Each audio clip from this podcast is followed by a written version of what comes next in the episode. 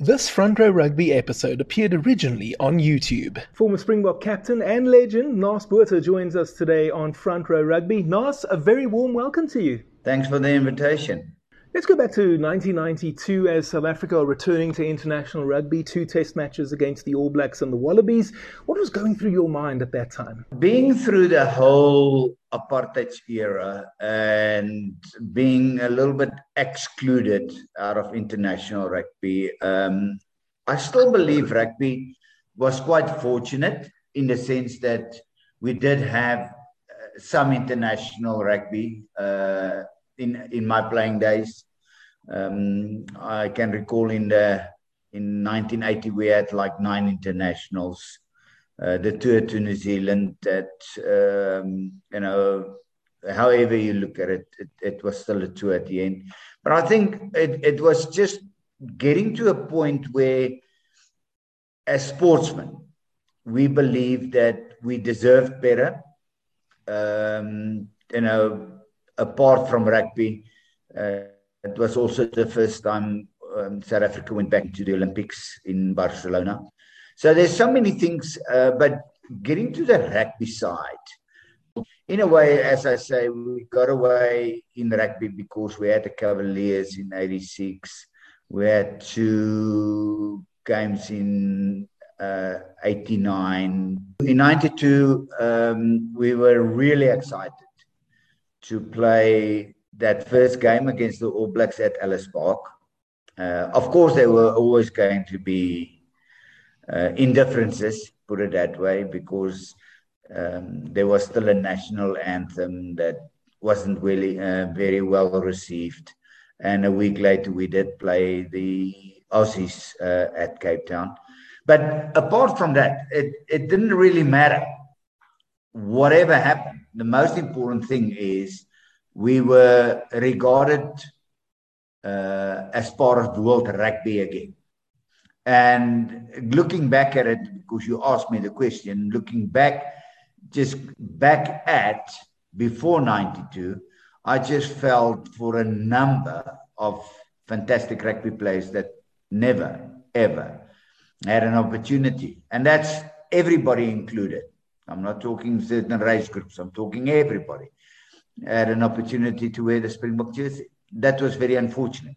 But the most important thing is then we started in 92. Uh, we played the All Blacks. I thought that day we actually played extremely well. Um, could have, would have, should have. That's irrelevant. It was more now we're part of World Rugby. A week later, the Aussies actually gave us a nice knock back to reality uh, only because, you know, the thing is, we survived on the Currie Cup uh, for many, many years in South Africa.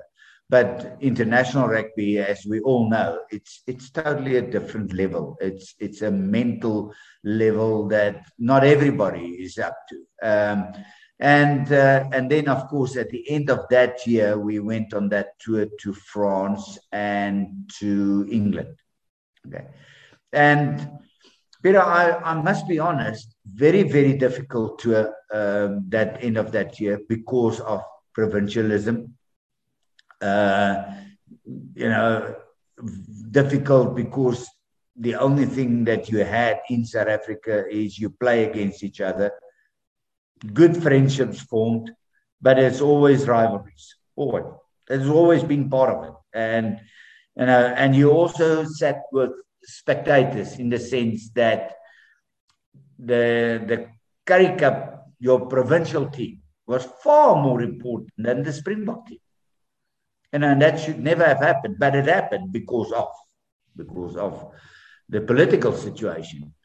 So that that that first tour that that we took to France and England was was extremely difficult, uh, and we were very fortunate. Uh, or I was very fortunate, I'm talking about myself, to be part of that first one. Uh, being captain wasn't easy uh, because I was actually a little bit uh, not at the end of my career, but you know, there's younger players that felt, you know, maybe they should have. Um, I always had an attitude straightforward, you know, we as players don't select teams; you just play. And if somebody else have an opinion, oh, okay, uh, he's good enough. Let's pick him or select him. Then they do that. So uh, that was that was an eye opener. But but I always look back at it, okay, and say, you know what? Somebody had to break the ice. And I was fortunate, and I believe the team that went on that tour, um, all good players, all good players, all deserved uh, to be part of that team. But we were the icebreakers. You know, we went, and I'm going to give you a simple example. We went into a hotel, and I had to go to management and say, "But we can't, we can't let a national team stay in a hotel like this. We just can't." So we had, we moved, you know, and and it wasn't really well accepted um, by some people from outside the rugby world. So now you know if you go to a World Cup, it's it's seven star. It's not even five star. But the most important thing is it had to start somewhere. And as I said, I was very fortunate to be part of that first icebreaker. But it wasn't that easy. To be honest, it wasn't that easy some guys from other provinces just didn't gel very well with some of the other teams. But but at the end, I think, and that's where I had respect for every player on that tour, is that at the end, we were there to prove to the world, hey, South Africa is still a power in world rugby.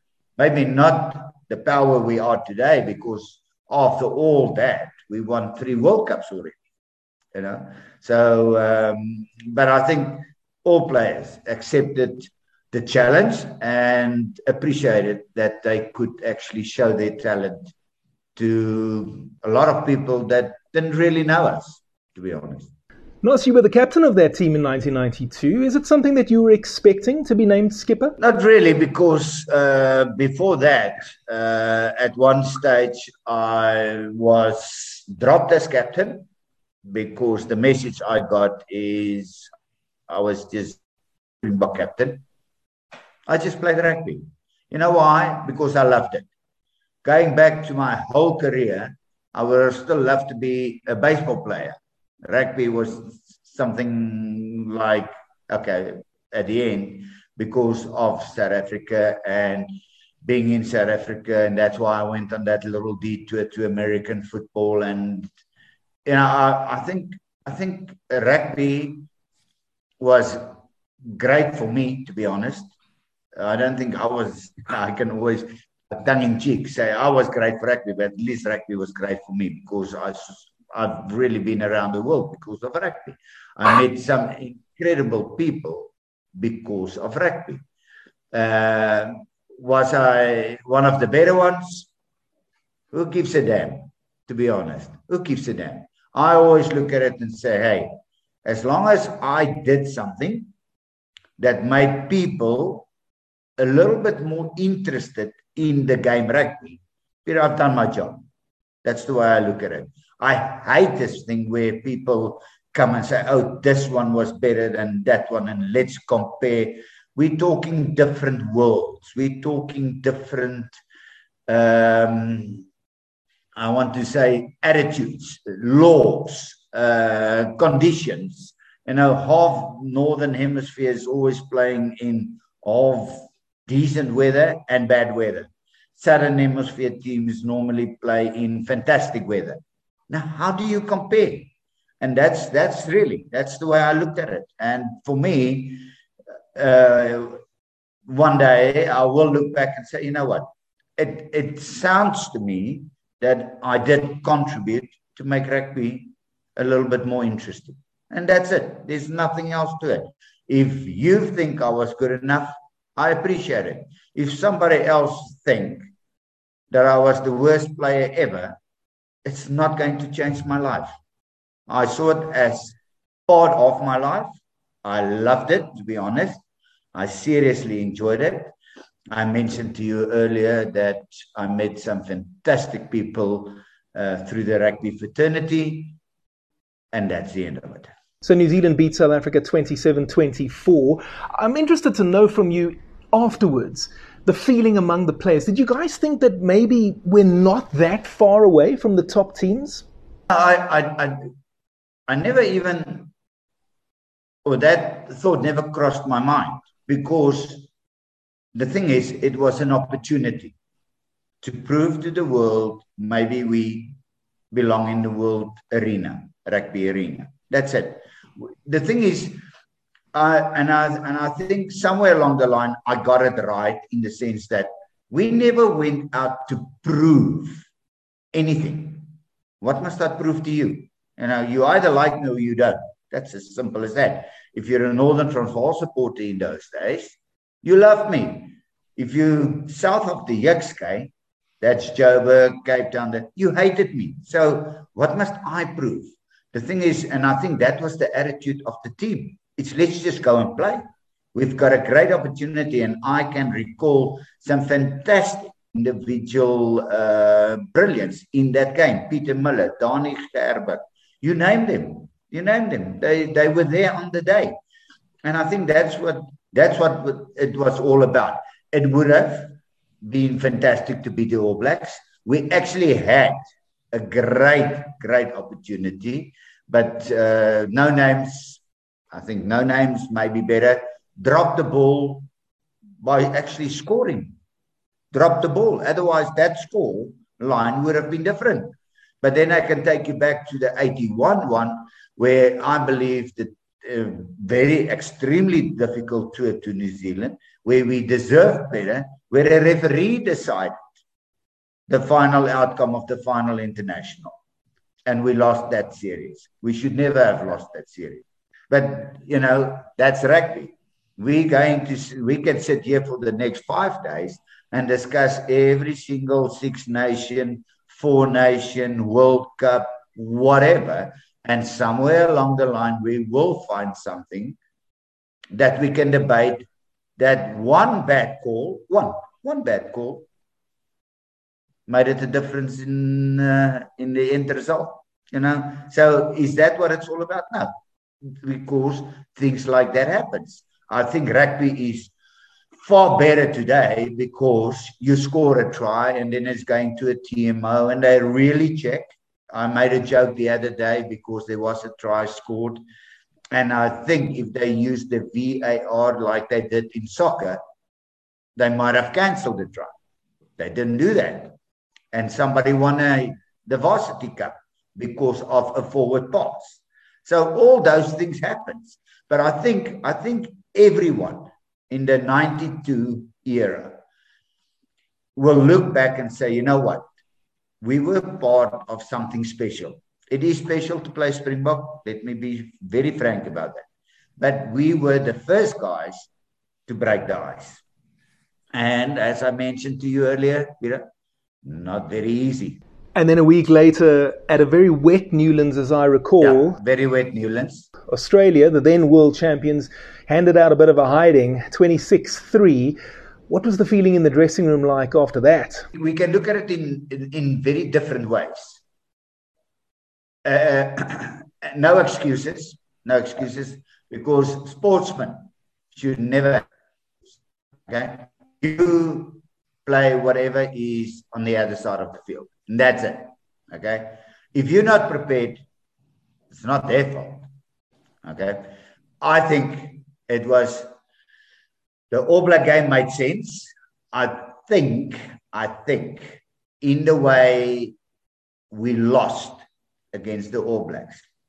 And don't take anything away from the All Blacks. I'm not going to say to you today, hey, hey, we've been better than the All Blacks on that day. We had an opportunity, listen carefully, we had an opportunity to beat them, maybe on the day. But I think the Aussie game should have been just a week later. Because remember now, you we we we just talking emotion here, you know, and you know, and I know. In a team talk, you can you can really motivate guys for what? First 20 minutes, first 30 minutes. Unfortunately, the game is 80 minutes. And to be honest, the Aussies came out and they did play, I believe, in conditions that we did play We didn't manage the conditions that well. They did extremely well, but they just had a fantastic game. They really, David Campese, Willie Ofahengaue, you named it. Nick they just had a great, great team at that stage. And they put us into place, you know, because let's be fair, we've been out of world rugby. It doesn't matter if you play one or two internationals. You think you think that apart, I think apart from Os du Randt and uh, Frans Steyn, I had the longest career Springbok wise. So I think I'm third, and I only played 28 internationals in 12 years. If you play 12 years now, you, you play around about 140 internationals. Now, just take the experience from 28 to 140, 120, 100, 90. Just take that. And I think I think rather rather give more credit to New Zealand and Australia for the way they played against us. Then you give a lot of credit for the Springboks to actually match up and showed something against two of the better teams then in World Rugby. And then after that, off to Europe for a tour. Two tests against the French, one against England. And we've beaten France in that first test match, 2015. What was the atmosphere like in the dressing room after? I don't think one of amazement, because as I said to you earlier, I think it was a good team leaving South Africa the most important thing was is to get the right mix uh, to put a team on the field to beat France, um, and we did. We played extremely well in the first test. Uh, after that, uh, and I did get a little bit of a hiding because of some comments I made. After that first test, they never made it easy for us. Never. They made it as difficult as possible for any team to settle and maybe win the second test. And then also the one lock uh, broke his hand in, I think, first 10, 15 minutes. And I think at the end that that sort of cost us a little bit.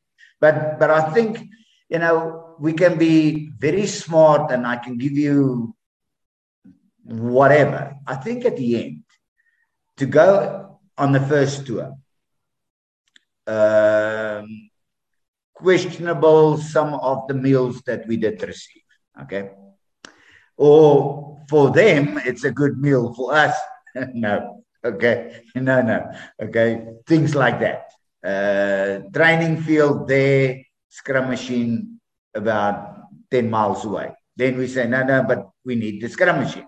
Then they say, okay, then the scrum machine will be there, but then it's there. okay. So very difficult. Okay. So at the end, I think the biggest of my of 92, the biggest disappointment was the way we lost against England because I thought we actually played much better against England.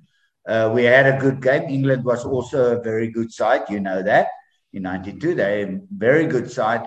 But I, I just felt we should have got a little bit more out of it. Okay. But then, uh, and as I said to you earlier, no names dropped, whatever. Walk past a hotel room and an ex or a coach of the of his provincial side sitting with all his provincial players in a room discussing what? I'm asking the question. What? What they discussing? It's a national team, you know. And I, I believe some of the players felt, you know, they should be in the team and not some of the other guys. And that's why I say, doesn't matter how you look at it. It's it, it was a difficult one, okay. And maybe winning the first one um, put us into a little bit, you know, we we came here to do something. Now we did that. Okay, what's the next step? Now you need to get me to the next step and the next step. So um, I, I think, in a way, you have to look at 92 in a bigger picture, not only rugby. not only results. You have to look at did everybody that went on that tour contribute to make us proud? I think yes, everyone did.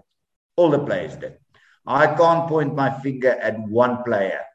Was there influence maybe from outside that tried to play a part to I don't want to say to confuse because I don't think it's the right word, but let's keep it like that. But some of the players thinking whatever, I think yes. Okay. Uh, it was definitely not the most unified team, but but everybody accepted the responsibility. As long as you're on the field, you do your job. And I still believe all the guys did that. Next time on Front Row Rugby, we'll continue this fascinating conversation with former Springbok captain Naas Botha. Make sure you don't miss it.